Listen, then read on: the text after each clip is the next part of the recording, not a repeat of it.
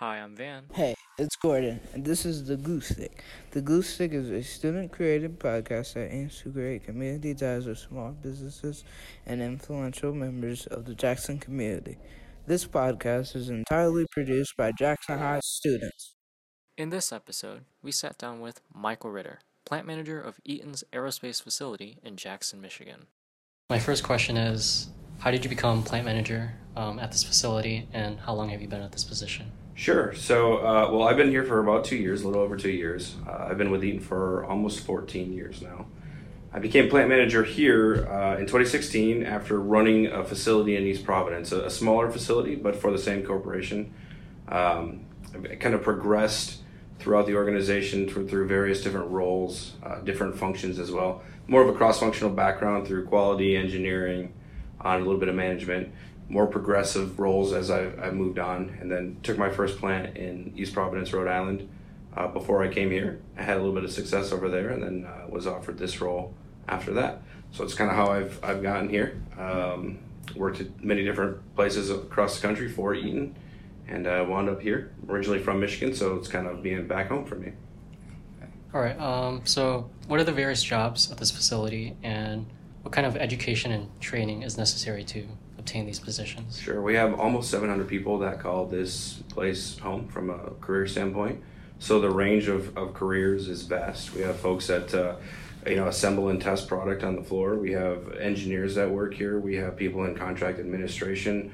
Um, really, there's a, a large range of potential career opportunities here in the Jackson, Michigan facility.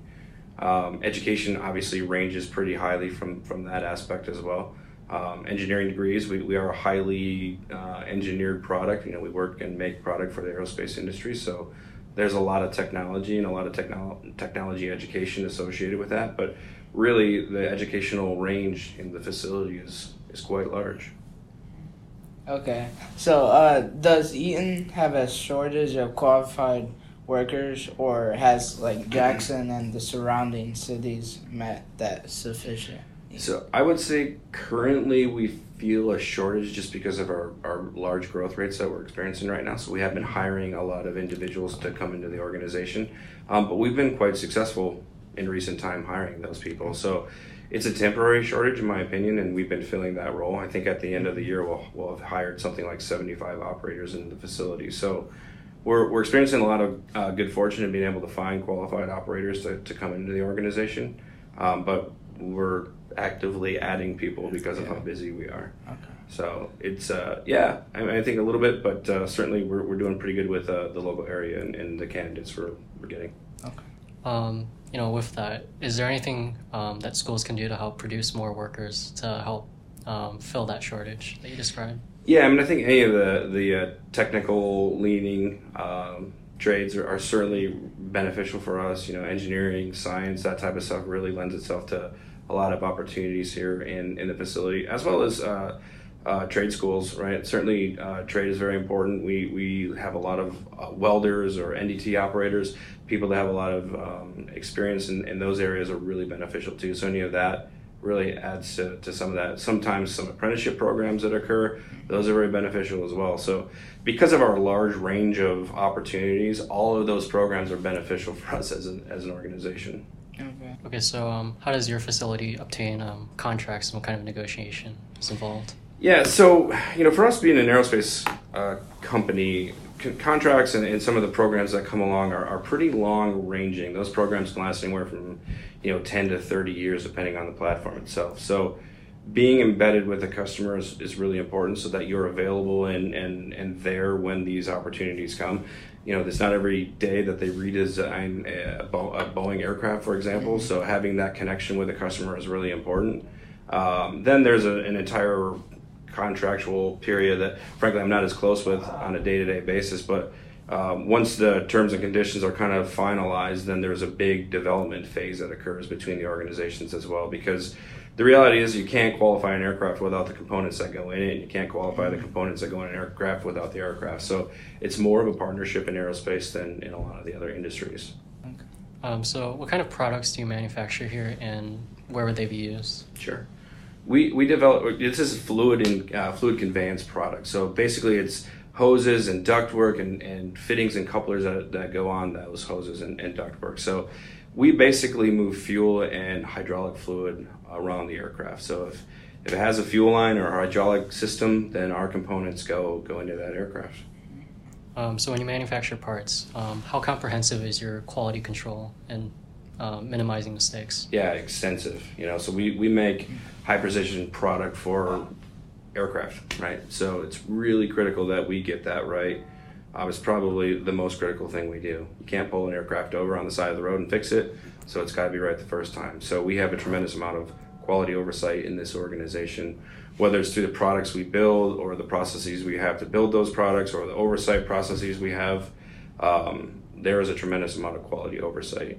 And I would say that the pedigree of the product, the paperwork, um, you know, that goes with it, all the, the checks associated with it, and the documentation for that product is almost more critical. Uh, it's as equivalently critical as the part itself.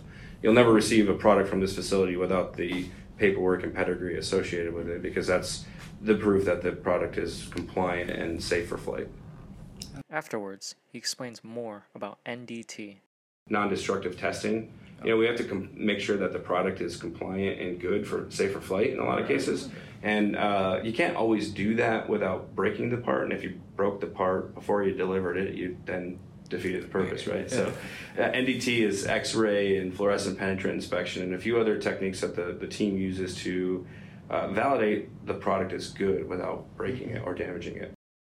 Uh, so I was. Uh, what is the business outlook for the Jackson, Michigan plant in the near term and long term? Yeah, we're busy. We're really busy. Yeah. Um, it's really good. It's a good problem to have. But uh, mm-hmm. like I said, we're actively hiring quite quite a bit to ensure that we're not interrupting flow to our customers. Right, mm-hmm. being high quality product on time is very important to our customers. And uh, with big growth rates, there comes a, a ramp up period that's uh, really important to make sure we get right so that we don't short our customers during their growth periods as well. So business is very good and it's growing, which is exciting for us. Yeah. Like I said, we've hired, I think, by the time it's all said and done this year, we'll have hired about 75 operators. Mm-hmm. Um, so we are growing, and that's good, and we expect that to continue in 2019. Uh, so I would like to ask, what corporations would you like to do business with in the future, that you do not currently have as a customer? Yeah, sure. We're pretty fortunate. We have a lot of the, you know, your your big OEMs as mm-hmm. customers of ours here in the facility. I think, you know, to answer that, I'd say I'd like to do business with all of our current customers more because we have mm-hmm. quite a few of them. Uh, but the one area that we don't have as much in, we have some uh, content, but it is more of the space industry. Mm-hmm. And if we do a little bit more space in the future, would be good for us too. He later explains OEM for those unaware.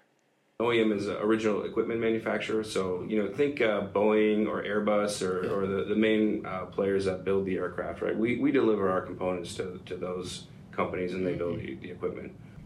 So, uh, who are your competitors?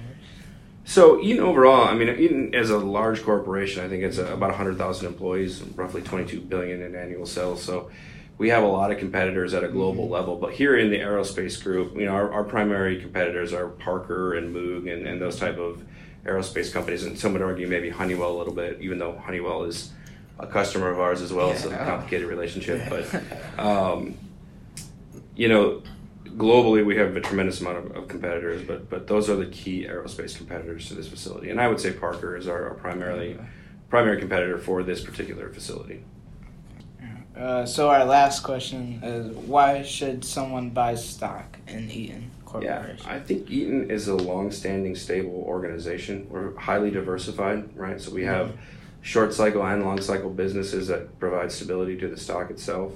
Um, you know, the stock performs well, and there's stability in the leadership of the organization as well. We, you know, a couple years ago had a change in our CEO. Previously, he was Sandy Cutler. He ran the organization for don't quote me on this, but I think 16 years, roughly 16 years. Uh, and then Craig took over, and that stability has continued and advanced. Mm-hmm. And I think being diversified and having that kind of pedigree and stability makes Eaton a very solid stock choice. Okay. And they pay quite well and dividends, so yeah. that helps as well. Yeah. Both Gordon and I thought of Michael Ritter as a very competent person and enjoyed meeting him. It was an educational experience to learn about Eaton's business operations the varying educational background needed for the jobs they employ, combined with their positive business outlook, gave us great reflection upon our local economy and the city of Jackson. Thanks for sticking around. Tune in next time for the next episode of The Glue Stick. Contact us at thegluestick.jhs at gmail.com if you or your local business is interested in being featured on our next episode.